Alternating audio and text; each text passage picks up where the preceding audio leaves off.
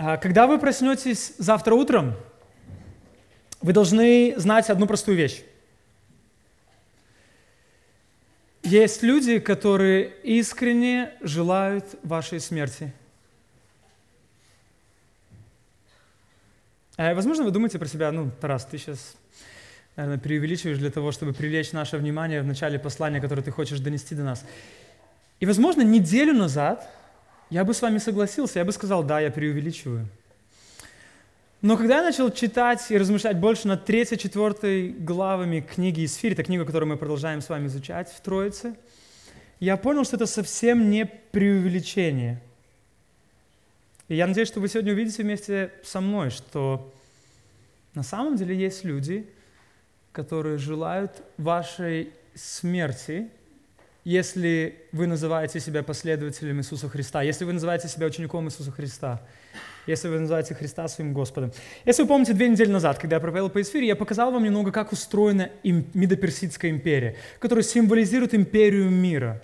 Надеюсь, вы помните, когда я показывал, как она, насколько она влиятельная, насколько она сильная, насколько она всеобъемлющая, насколько она ужасная, и насколько она вместе с этим абсурдная. Возможно, если те из вас, кто были, вы помните. И я надеюсь, вы помните, как я объяснял, насколько опасным является положение Божьего народа, когда они живут в этой империи. И жизнь Божьего народа, израильского народа была крайне опасной. Во второй главе Мардахей, один из главных героев, два раза призывает свою племянницу к тому, чтобы она никому не говорила о том, что она иудейка. 2.10, 2.20, одно и то же напоминание. И оно показывает нам, что в Медоперсидской империи, в империи этого мира есть антагонизм, есть ненависть по отношению к народу Завета, к Божьему народу. И что я хочу сегодня вам показать, что эта ненависть к Божьему народу, она не уникальная для того промежутка времени. Она не уникальная для пятого века до нашей эры. Эта ненависть древняя, как сам мир. И она присутствует в 21 веке в том числе. А, но перед тем, как мы будем размышлять дальше, я хотел бы прочитать эти две главы. Я просил Машу сегодня, чтобы она помогла мне, что две главы я не осилю. Если у вас есть Библия, можете открыть, можете следить вместе с нами на слайдах. Исфирь, 34 главы.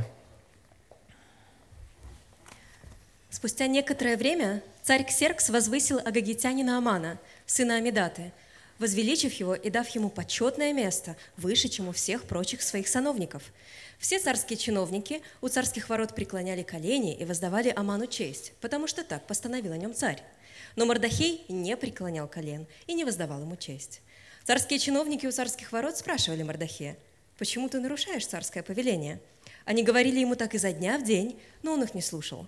Тогда они донесли об этом Аману, чтобы посмотреть, станет ли он терпеть поведение Мордахея, ведь он рассказал им, что он иудей. Увидев, что Мордахей не преклоняет колен и не воздает ему чести, Аман исполнился ярости. Но узнав, из какого Мордахей народа, он не остановился на мысли убить лишь его одного. Вместо этого Аман стал искать способ погубить весь народ Мордахея, иудеев, по всему царству Ксеркса. В 12 году правления царя Ксеркса, в первом месяце, месяце Нисане, а, бросали перед Аманом пур, что означает жребий, чтобы выбрать день и месяц. И жребий пал на 12 месяц, месяц Адар.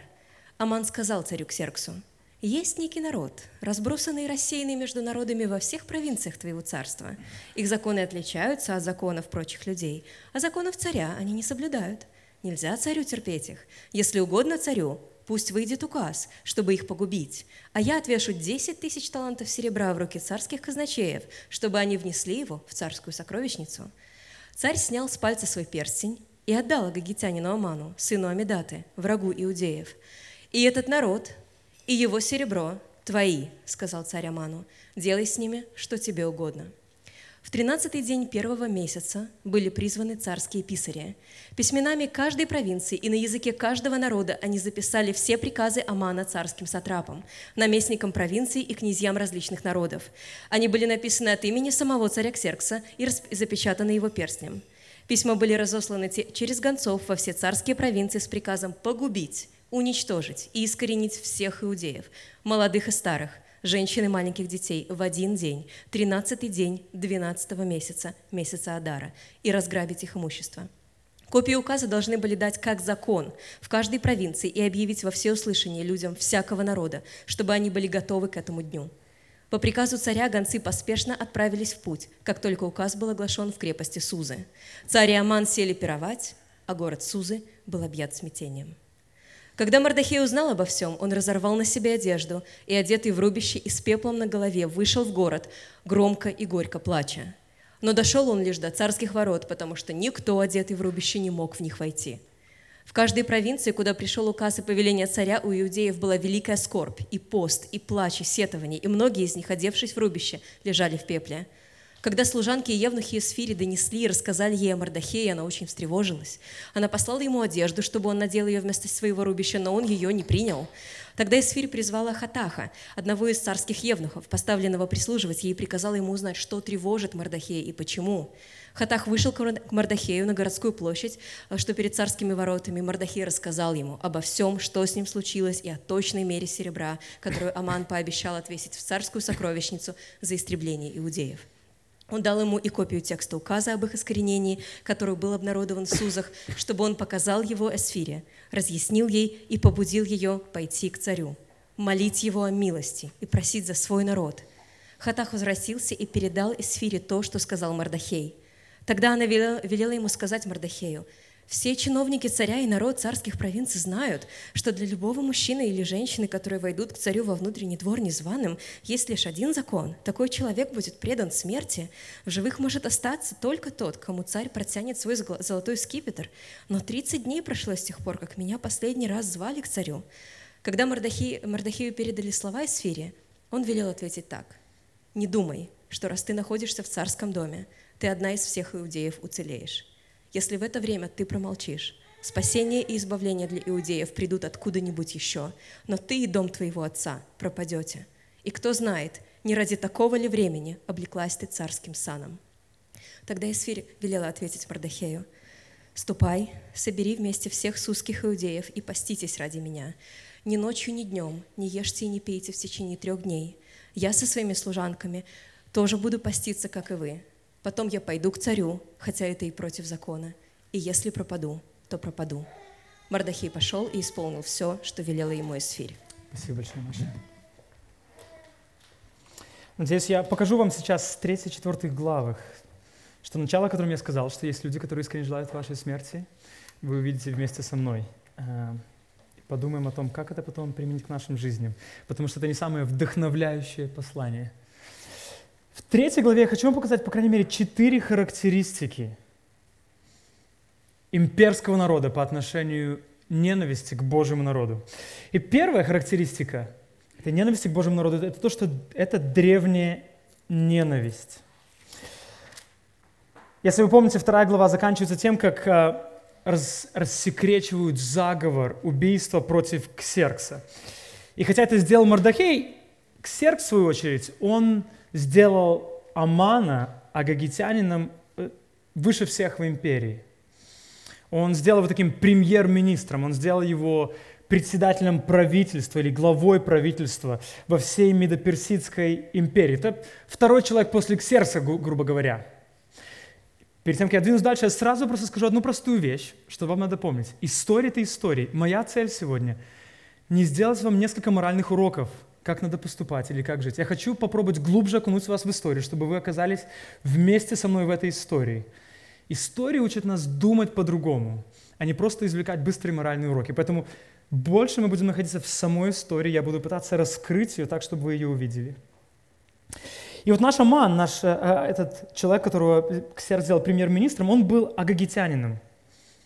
Теперь вот здесь, на самом деле, в этот момент важно помнить, кто же они такие – Первый раз Агаг упоминается в Библии, когда э, во время правления царя Саула. Он был назван тогда царем амаликитян.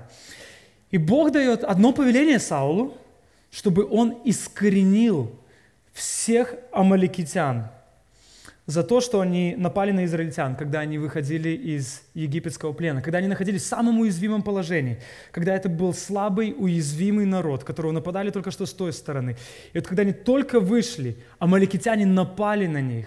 И спустя время Бог дает повеление, 400 лет спустя исхода из египетского плена, Бог дает повеление Саулу, первому царю израильской нации, говорит, ты должен наказать этот народ, который полон ненависти к Божьему народу. Мардахей, кстати, интересно, в свою очередь, он был из колена Вениамина, из того же самого еврейского колена, из которого был Саул. И вот, по сути, 600 лет спустя, спустя Саула, в книге Исфирь у нас есть Мардахей, предок царя Саула, которому противостоит древний враг Божьего народа, агагитянин Аман. И вы должны понимать, что эта ненависть амаликитян к евреям была столь сильной и столь настоящей, что если бы один амаликитянин захотел бы стать частью Божьего народа, он должен был бы полностью дистанцироваться от собственного народа. Он должен был бы публично отречься от своего э, прошлого. И, как я сказал, эта ненависть, она была в тот момент первый раз проявлена, когда израильский народ выходит из плена в самом уязвимом положении. И, по сути, это нападение маликитян поставило под сомнение сам факт существования израильского народа. Потом, спустя 400 лет, эта ненависть продолжилась во времена правления царя Саула. И вот 700 лет спустя Саула, эта ненависть амаликитян по отношению к Божьему народу по-прежнему присутствует в книге Исфирь. Но на самом деле ненависть к Божьему народу, она более древняя. И это ненависть к Божьему народу, любому человеку, который называет Бога своим отцом, эта ненависть уходит своими корнями в самое начало Библии, в первое убийство, когда брат убил брата, потому что праведность последнего гневала его. И вот эта ненависть к Божьему народу, она плотно вшита в полотно творения, в сердца людей. Она, эта ненависть идет через всю Библию, через весь Ветхий Завет. Вы эту ненависть встретите между братьями первыми, которые были изгнаны из Эдемского сада.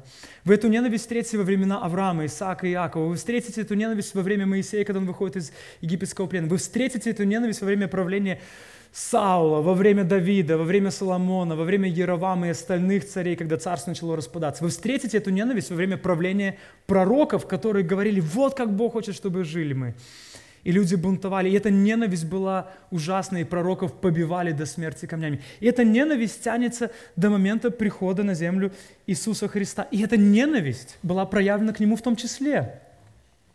Древняя ненависть была проявлена к единственному праведнику, который когда-либо жил на земле, к Христу. И эта ненависть, запомните, помните, она была проявлена к апостолам. Все апостолы, кроме Иоанна, умерли мученической смертью. И эта ненависть была проявлена потом ко всем христианам первым, которых потом бросали в Колизей, и люди смотрели, как они умирали мученической смертью. И эта ненависть продолжается до сегодняшнего дня. Видите, если мы говорим, есть одна красная нить в Библии, это то, что Бог верен своему завету, Он верен своим обещаниям. И вы можете проследить эту красную нить от самого начала Библии, где Бог в Эдемском саду дает обещание женщине, что однажды произойдет потомок, который будет поражать змея в голову, тот будет жалить его в пету. То есть кто-то спасет, но сам при этом умрет. Мы понимаем, что речь идет о Христа. И точно так же, можно сказать, есть другая параллельная красная нить во всей Библии, которая показывает нам продолжающуюся, нескончаемую ненависть к Божьему народу, которая никогда не исчезала. Эту ненависть мы можем встретить сегодня и в светских, и в теистических обществах. В светских государствах, ну, нам достаточно вспомнить наши собственные земли еще 20 лет назад, 30 лет назад. Советский Союз, который верующие люди не могли, ну, сначала их при Сталине просто бросали в ГУЛАГ и гнобили, пока не умирали. Когда не получалось всех убивать, им не давали высших образований, их притесняли, забирали детей. Это наши земли, это в Беларуси происходило все. А, то же самое происходит в обществах, которые называют себя теистическими, где, например, есть в некоторых странах мира, если вы сегодня оказались и сказали сегодня, что вы являетесь последователем Иисуса Христа, я гарантирую, что вас бы убили в течение нескольких минут. А, можно как раз вспомнить Аман тот же. Только пишется не как наш герой, главный Аман через А, а Оман.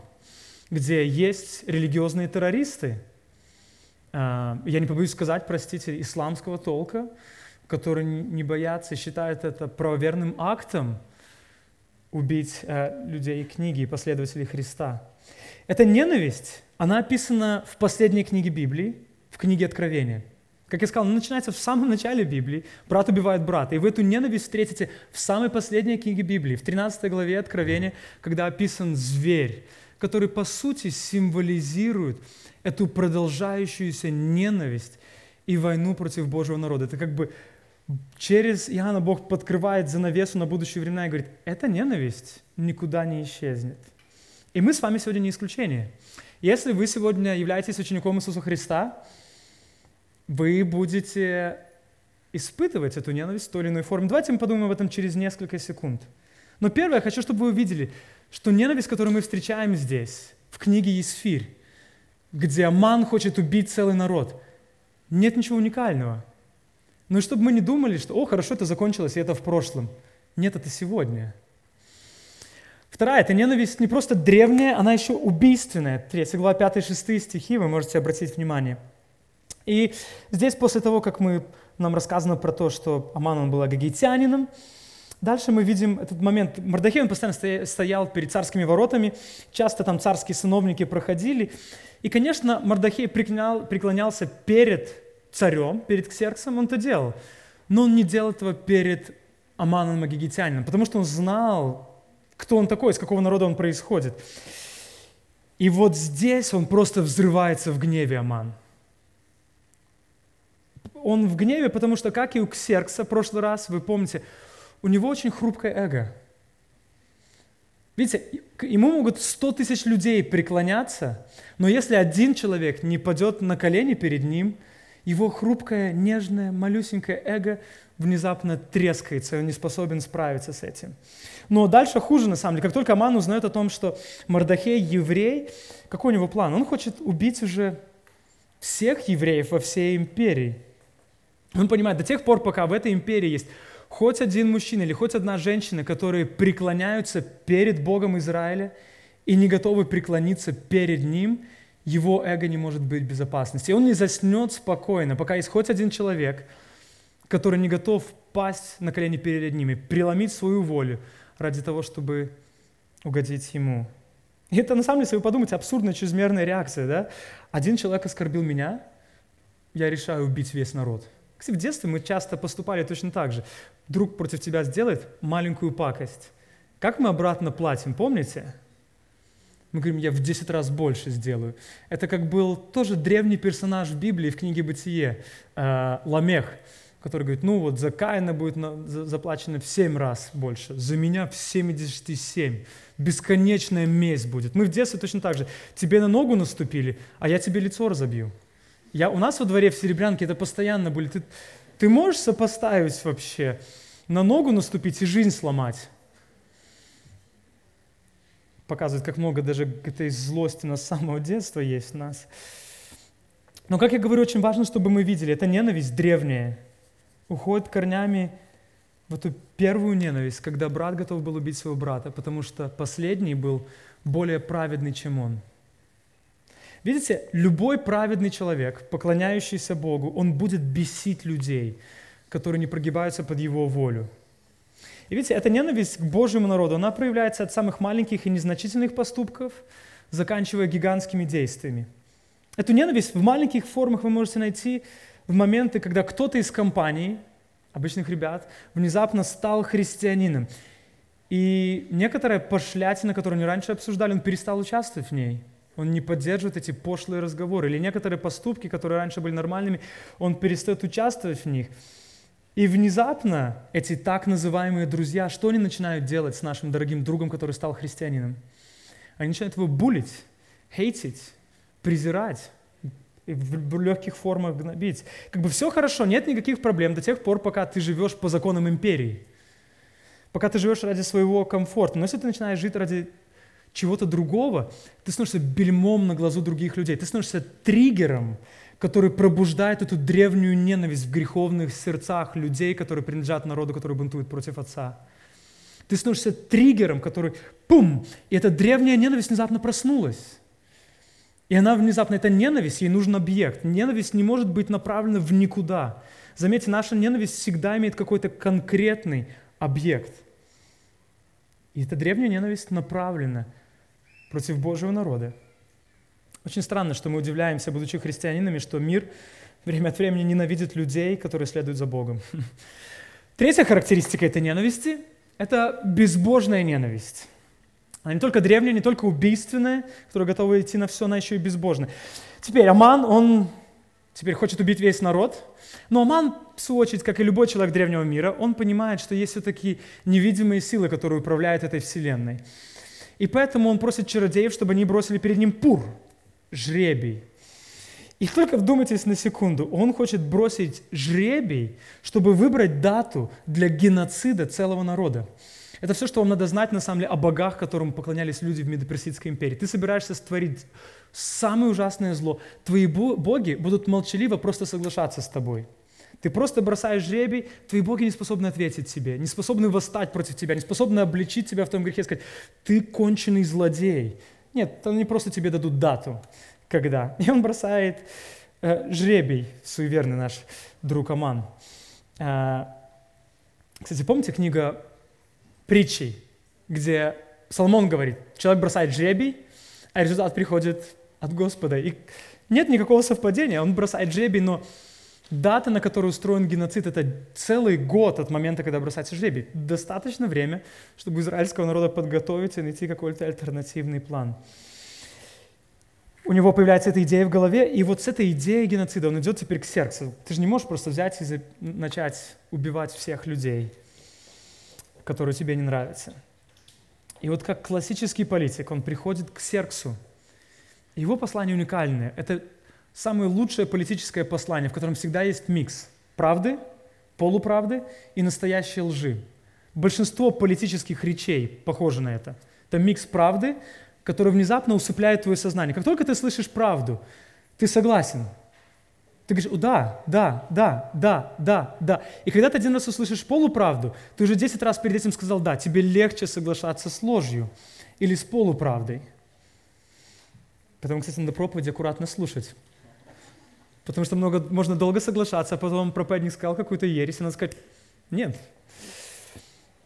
И он приходит и говорит царю, к Серксу, э, ну, это, есть народ, который не исполняет законов э, империи, в которой они живут. Ну, да, это так, и это не так.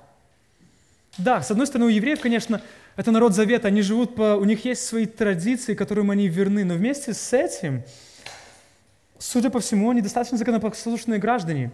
Есфирь приходит в любой момент, когда император просит, чтобы она пришла. Мардахей, в свою очередь, описан как достаточно законопослушный гражданин. Более того, император Ксеркс обязан своей жизнью именно ему, потому что он рассекретил этот заговор. И вот это то, что происходит, он начинает подменивать понятия, он заканчивает полной ложью Аман.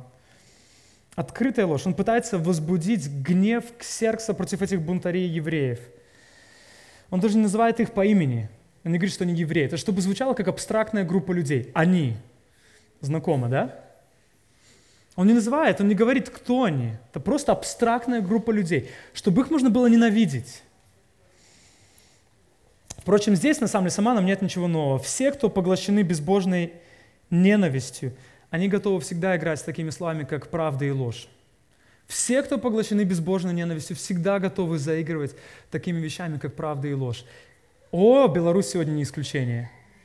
Не побоюсь этого сказать. О, Беларусь сегодня не исключение. Когда она опять и опять заигрывает с этими фразами. Когда мы видим, как происходит удивительная манипуляция с тем, что является правдой – и с тем, что является открытой ложью, о которой все знают, о которой знают люди, о которой знает власть, о которой знает внешнее общество. И тем не менее все продолжают играть в этот цирк. Ложь и убийство – близкие братья, которые своими корнями уходят к своему отцу, дьяволу, который в Библии назван убийцей с самого начала и отцом всякой лжи. Вот ненависть, которую испытывает этот Аман, очень важно, чтобы вы видели вместе со мной, она древняя, она убийственная, и она безбожная. Нет никакого страха в его глазах перед Богом. И в конце концов царь, Аман, э, царь Ксеркс дает повеление Аману поступать так, как он хочет. Ксеркс снимает перстень, вручает его Аману, И это значит, что теперь Аман может ставить печать на любые документы. Это не дает ему абсолютной власти, но вместе с этим это дает ему очень громадную власть. И вот в этот момент уже в книге Аман перестается описываться как агагитянин, внезапно он начинает описываться как враг Божьего народа. Это интересно, кстати, я буквально на днях разговаривал с одним другом, он ходил пару раз на встречи евреев, которые празднуют праздник Пурим. Мы о нем поговорим в следующий раз, но этот праздник Пурим установлен после книги Исфирь в честь празднования освобождения Божьего народа. И когда они читают книгу Исфирь, читают всей семьей, у них там есть даже такая выпечка, которая называется ухо Амана. Они едят, как бы вспоминая зло Амана. И когда имя Амана называется, дети начинают шуметь со всей силы, чтобы имя Амана не было слышно, как будто пытаясь искоренить его имя из истории. Но в этот момент агагитянин Аман описывается уже как враг Божьего народа. Но четвертая характеристика этой ненависти – это всеобъемлющая ненависть. Это 12-15 стихи нашей книги, 3 главы. Царским секретарем написан указ, и этот указ отправляется во все уголки империи. Указ написан на каждом языке. Поручения должны дать каждому начальнику, всем сатрапам, наместникам провинции, всем князьям различных народов. Приказ очень простой. Полностью уничтожить народ Завета. Полностью уничтожить еврейский народ – Мужчин, женщин, молодых, старых, беременных, всех. Никита Хрущев, у него такая же, кстати, цель была. Он говорил однажды, и вы можете найти это в открытых источниках, наступит день, когда мы покажем вам последнюю Библию, последнего верующего в Советском Союзе. Его цель была показать Советский Союз – свобода от мракобесия. Мы освободим эту землю от этих религиозных уродов – Приказ здесь был простой, мы искореним всех верующих, э, всех народов Израиля. По иронии, кстати, все должно было произойти за один день до Пасхи. То есть в тот день, когда евреи празднуют освобождение из египетского плена, когда они вспоминают Божью силу, они должны были полностью быть уничтожены. И эти люди, которые уничтожали их, имели право разграбить их полностью. И вот важно, чтобы вы сейчас увидели одну здесь простую вещь этой ненависти.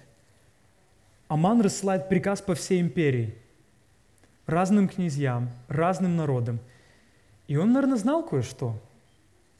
А именно, он знал, что в этой империи есть очень много людей, которые только и ждут возможности уничтожить народ Завета. Это же не Аман будет убивать всех людей. Он знал, что есть громадное количество людей, которые только и ждут возможности уничтожить Божий народ. И вот это показывает нам, что конфликт в книге Есфирь не между двумя личностями, как некоторые люди читают, между Аманом и Мардахеем. Это конфликт более глобальный, это конфликт между народом Завета и людьми империи, которые жаждут смерти. На самом деле сегодня ничего не изменилось.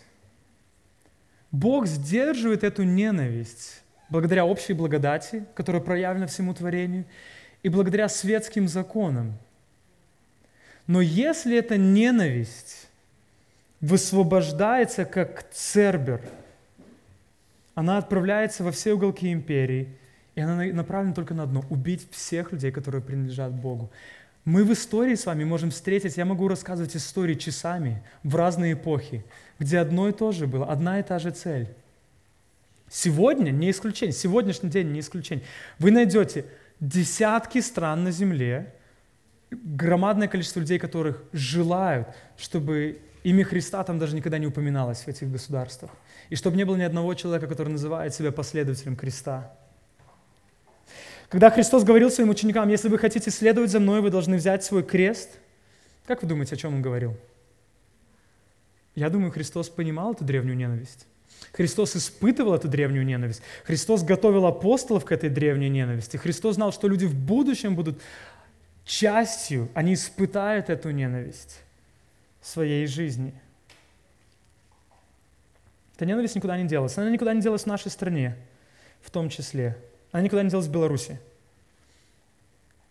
Я понимаю, как бы большая часть дней наша жизнь, будем справедливыми, комфортная, нормальная. Я думаю, что благодаря общей благодати и многим светским законам эта ненависть сдерживается – но мы знаем моменты, когда она высвобождается. Мы можем из книги Исфирь представить, к чему это приведет. Если ты будешь в Беларуси последовательным христианином, как минимум тебя ждет непонимание. Ну, как минимум. Как минимум в Беларуси тебя ждет отвержение время от времени. Это как минимум. Как минимум тебя ждут периодические притеснения. Как минимум.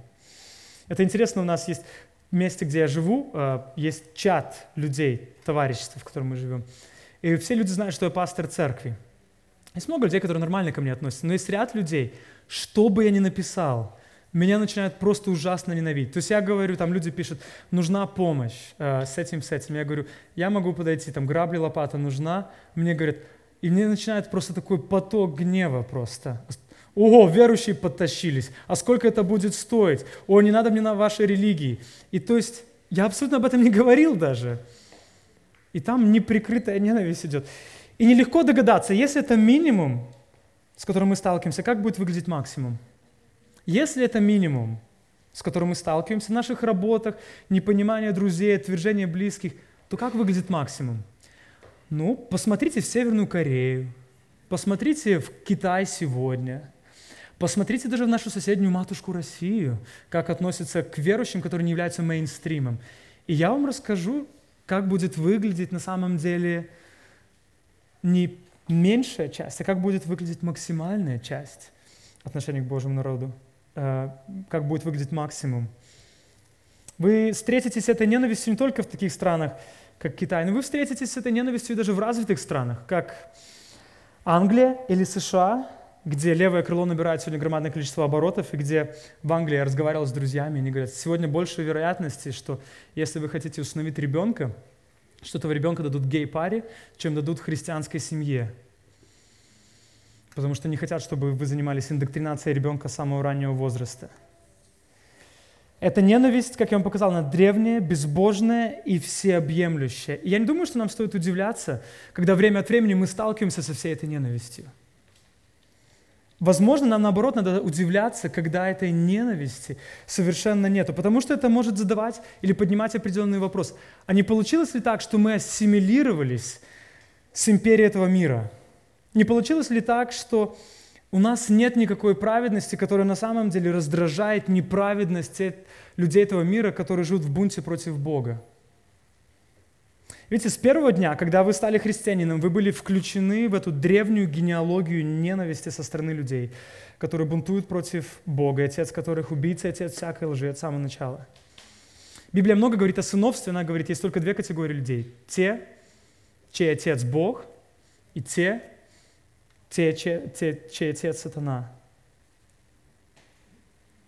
Как я сказал, эту древнюю ненависть испытывал на себе наш Господь Христос – его последователи не будут исключениями. Если мы вместе с Ним страдаем, как Писание обещает нам, послание к римлянам, мы будем и прославлены вместе с Ним. Он был презираем, ненавидим, тем не менее сейчас Он воскрес, и Он правит. Это древняя ненависть. И вопрос только в одном. Когда мы сталкиваемся с ней, когда люди сталкивались в прошлом, поглотит ли она Божий народ?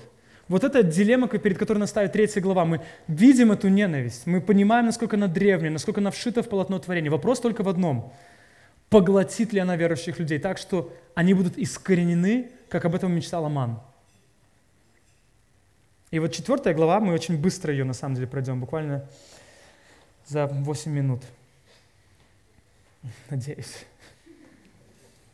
Это происходит, нарастает напряжение всего сюжета нашего. Последнее, чем заканчивается, кстати, третья глава, это пьянка Амана по поводу организации геноцида. То есть вся империя находится в ужасе, Помните, третья глава, когда это был приказ отправлен во все места, царь и Аман сели пировать. Последние слова третьей главы. А город Сузы был объят смятением. И вот когда Мардахей теперь, наш один из главных персонажей, слышит указ, он впадает в глубокую печаль. Он разрывает на себе одежду, он посыпает свою голову пеплом. И вот в этот момент Мардахей делает кое-что удивительное. Он отождествляет себя с этим народом, который приговорен к смертной казни. И он отделяет себя от народа всей империи. Он аутсайдер, которому вынесен приговор смерти. И видите контраст, надеюсь, который рисует нам автор, он показывает, одни люди, они празднуют то, что они сейчас собираются устроить геноцид. Пир бесчестия и зла, в то время как народ Завета впадает в глубокую скорбь и плач. И вот где во всем этом Бог? Одни пируют, властные люди этого мира. устраивают вечеринку. Они собираются убить всех, и Аман говорит, так, все, давайте жен побольше с гарема, больше бухла, и сидятся радоваться. И Божий народ садится и просто руки в волосы впускает в ужасе, что вашим детям, вашей жене вынесен смертный приговор. Только испытайте на секунду. Это как хуже, чем попасть концентрационный лагерь, потому что там ты не знаешь, по крайней мере, даты, когда тебя убьют. Ты думаешь, что, возможно, есть надежда. Тут ты знаешь приговор. И друзья на той стороне улицы, возможно, которые давно ненавидели тебя за то, что твоя собака накакала им во дворе, они думают, спустя год у меня есть хорошая возможность достать свои вилы и воткнуть в твою шею. И представьте, какой, что вы будете испытывать в этот момент. И где Бог во всем этом? Интересно, что Бог, как я вам говорил в прошлый раз, Он нигде не упоминается в книге Исфирь, ни одного раза. Ни разу Бог не упоминается в Исфире. Но автор хочет показать нам, что Бог невидимо присутствует во всем, что происходит. Чтобы мы одну, усвоили одну простую истину. Бог невидимо действует, даже когда мы не можем это сразу заметить. Теперь, давайте быстро продвигаться через историю. Есфирь, она узнает о плаче Мардахея, и она просит об одном, чтобы евнухи узнали о том, что произошло, и чтобы передали ему новую одежду вместо рубища. Потому что, судя по всему, ну, представьте, он разорвал одежду, голову пеплом, жалкое зрелище. И она говорит, ну, евнухи, принесите ему новую одежду. И это не самый заметный момент, и я бы сам никогда не заметил. Многие комментаторы говорят, в этом моменте Есфирь говорит на языке империи. Она говорит так же, как говорит Аман, так же, как говорит Ксеркс, так, так, так же, как говорят другие люди. У него сердце разрывается от боли, что всех собираются убить. Как пытается Есфирь решить проблему? Мардахей, слушай, у меня есть одежда от Гуччи, новая коллекционная одежда и барсетка от э, кого? Прада, от кого-нибудь. Э, это как, знаете, это как мы иногда пытаемся, когда человек плачет, и мы пытаемся решить все проблемы при помощи стакана воды. То есть без разницы, что у человека происходит, тебе водички принести, и мы пытаемся такими поверхностными, дешевыми способами решить глубокую проблему, которая гнетет человека. Империя всегда решала проблемы поверхностно. Она никогда не пытается разобраться. Мардахей рассказывает, что происходит, и он передает всю боль, которую он испытывает за израильский народ, и просит Исфирь об одном, чтобы она пошла и молила о милости и прощении у царя. И вот здесь нарастает в этот момент история один вопрос. Вот Есфирь, который вначале у нее, помните, два имени. Одно имя – это Есфирь, а второе имя, я забыл, Гадаса, спасибо большое, который показывает как бы вот это раздвоение идентичности. Отождествит она себя с Божьим народом, израильским народом, или отождествит она себя с народом медоперсов? Станет ли она частью этого мира? Встанет ли она посреди, чтобы защитить свой народ? Станет ли она посредником? И надо помнить, какую цену, помните историю какую цену она должна была заплатить, если она готова стать посредником. Она говорит, никто не может зайти к царю без приглашения и остаться в живых. Если ты заходишь без приглашения, смертная казнь. И она, в конце концов, она сомневается, она перейдет, она говорит об этом страхе Мардахея, говорит, слушай, Мардахей, ситуация безнадежная. И я надеюсь, вы помните, в прошлый раз, две недели назад, я говорил, что хотя она королева, но она не больше, чем секс-кукла – у нее есть корона, но это не больше, чем декорация на ее голове. У нее нет никакой настоящей власти. И 12 и 14 стихи – это чуть ли не центральные стихи всей нашей книги. В них, на самом деле, Мардахей просто проповедует Евангелие ей. Послушайте, что Мардахей говорит. То есть она рассказывает о своем страхе, она боится. Слушай, Мардахей, бесперспективняк. Я уже 30 дней не приходила к царю, приду, меня убьют, ни, ничего не можем сделать. Давай смиримся. И Мардахей говорит ей следующее. Не думай, что раз ты находишься в царском доме, ты одна из всех иудеев уцелеешь. Если в это время ты промолчишь, спасение и избавление для иудеев придут откуда-нибудь еще, но ты и дом твоего отца пропадете. И кто знает, не ради такого ли времени облеклась ты царским саном. Мордахей пытается спросить, ну, где ты встанешь теперь, Есфирь? И вот надо остановиться, на самом деле, на секунду над посланием Мордахея и Есфири. Возможно, Есфирь про себя думает, слушай, если я никому не расскажу о своем происхождении, тогда я останусь живых и буду в безопасности, даже если всех остальных евреев в империи убьют. Она как бы, знаете, так в этот момент думает рационально, прагматично. Она берет и взвешивает все за и против. Говорит, ну слушай, учитывая обстоятельства, логичный вывод на самом деле молчать. Если собираются убить всех евреев, то, вероятно, выживут только те евреи, которых не узнают, что они евреи.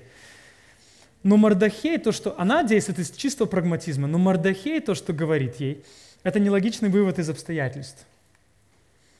Он на самом деле дает ей послание, которое основано на обещаниях Божьего Завета. Мардахей знает одну вещь, он знает Библию. Он знает, Бог пообещал благословить свой народ. Он знает, что Бог не разрывает свои обещания. Он знает, что Бог исполнит все свои обещания и сохранит свой народ до конца. Он знает верность Бога. Он знает, что спасение, если не от нее, откуда-то другого места придет. Мардахей в этот момент, когда он говорит ей, он не выдает желаемое за действительное. Мардахей становится на обещание завета. Если вы помните послание Галатам, Павел говорит, когда Бог пообещал Аврааму благословение, что Он благословит через него все народы, это была проповедь Евангелия до того, как Евангелие само пришло. И можно сказать в какой-то степени, Мардахей проповедует Евангелие здесь, Есфире. Он говорит, что бы ты ни сделал, не волнуйся, будет благо от Бога для его народа. Это проповедь Евангелия до того, как Евангелие еще наступило. И он просто задает вопрос, ну где ты окажешься, Исфирь? По какую сторону баррикад? Но есть другая еще часть послания Мардахея. Он говорит, если ты будешь молчать, твоя семья погибнет. Завет, на самом деле, состоял, который Бог заключал из двух частей. Бог обещал, я благословлю благословляющих меня и прокляну проклинающих меня. Если ты отвергнешь меня, отвергнешь это предложение, ты отвергаешь завет, ты отвергаешь Бога, ты помещаешь себя в опасность. Говоря на языке империи в этот момент, с точки зрения империи, глазами прагматичного человека, все просто. Божий народ будет убить, убит, другие будут жить. Но с точки зрения Мордахея он совершенно смотрит на ситуацию по-другому. Он говорит, что люди завета, они будут спасены, а те, кто не отождествляют себя, с ними погибнут. И это, интересно, самый странный парадокс Евангелия и вообще всего христианского послания. Единственное безопасное место – это быть с народом, которому угрожают расправой. Это, это реально парадокс, самый большой парадокс Евангелия. Единственное безопасное место в этом мире – это отождествить себя с народом, которому угрожают расправой – и Мардахей задает ей известный вопрос всей книги. Кто знает, не ради такого ли времени ты облеклась царским саном? Кто знает? Он как бы подводит ее к этому моменту. Он не, Мардахей не пытается выдать, как бы сказать, я все знаю. Но Есфир, неужели ты думаешь, что, что пару лет назад ты стала царицей, это просто случайность? Может ли быть, что это произошло с одной целью, чтобы ты могла быть посредником между царем и Божьим народом в момент самой большой нужды. И кто знает, может, за всеми этими совпадениями, совпадениями стоит тонкий, стройный порядок, в который ты оказалась вплетена. Кто знает, Есфирь, может быть, что Бог собирается использовать твою смелость и твою веру как инструмент для спасения всего народа. Кто знает? И по сути, что Мордахей делает здесь? Он бросает вызов этому статусу кво, он бросает вызов ее комфорту. Она в безопасности, у нее есть еда, гарем, и я могу просто никому не говорить о том, что я еврейка, что я часть Божьего народа. И Мордахей бросает ей вызов. Он бросает вызов ее страху. Она боится, и он бросает вызов ее страху. Неужели ты собираешься действовать в свете этого страха? Кто знает, может, Бог до этого момента тебя готовил. Подумай об этом, Есфирь. И как Есфирь реагирует. 15-17 стихи. Тогда Есфирь велел ответить Мордахею, «Ступай, собери вместе с узких иудеев и поститесь ради меня. Ни ночью, ни днем не ешьте, не пейте в течение трех дней. Я со своими служанками тоже буду поститься, как и вы. Потом я пойду к царю, хотя это и против закона. И если пропаду, то пропаду. Мардахей пошел и исполнил все, что велела ему Есфирь. Теперь, вот это прекрасный момент здесь, на котором мы закончим. Обычная красавица, которая для царя была не больше, чем секс-кукла, со слабым характером – внезапно превращается в героическую фигуру с политическими навыками. Не будем выстраивать прямых аллюзий здесь. И это все выражается в ее доверии Богу. Она готова теперь ради пожертвовать своей жизнью, чтобы пойти к царю и быть посредником. Она решает стать инструментом, через который Бог, возможно, исполнит обещание завета. Глава заканчивается, по сути, на, краю, на краю обрыва. Четвертая глава заканчивается на краю обрыва. Молодая верующая Есфирь готова рисковать своей жизнью ради народа завета. Это удивительная, прекрасная трансформация, которая произошла с ней – Четыре главы мы на самом деле смотрим на Исфире, она абсолютно пассивная женщина. Мардахей говорит, она делает. Царь говорит, она делает. Она просто молчит. Здесь впервые она дает повеление Мардахею, и Мардахей делает то, что она говорит ему. Внезапно из слабой женщины, полной страхов, которую использовали только для сексуального развлечения, внезапно она превращается в героиню, которая собирается заступиться за народ завета, даже ценой своей собственной жизни. То, как она отреагировала на проповедь Евангелия Мардахеем. Она отреагировала верой. Он рассказал ей обещания завета, она поверила в них, и внезапно из секс-куклы смелая женщина. Мы оставим на эту нашу историю. Э, я надеюсь, я просто хочу эту книгу держать в напряжении до конца, поэтому не раскрываю все моменты заранее. Но лишь вспомним один простой момент. Спустя 600 лет у Божьего народа будет другой посредник. Пройдет, ну, 600, 500 лет пройдет после Исфири. И появится другой посредник, который готов будет заступиться за Божий народ – этот Божий народ будет заслуживать наказания. Причем же то, что будет отличать от этой истории, то, что народ будет заслуживать справедливого наказания. Наказание за их грехи, за их преступления. И найдется праведник, который ценой своей жизни готов будет вступиться за этот народ. Мы знаем, о ком идет речь. Об Иисусе Христе. Он придет на эту землю, чтобы дать свою жизнь, чтобы искупить многих. И Есфирь здесь во многом предвосхищает грядущего праведника – Иисуса Христа.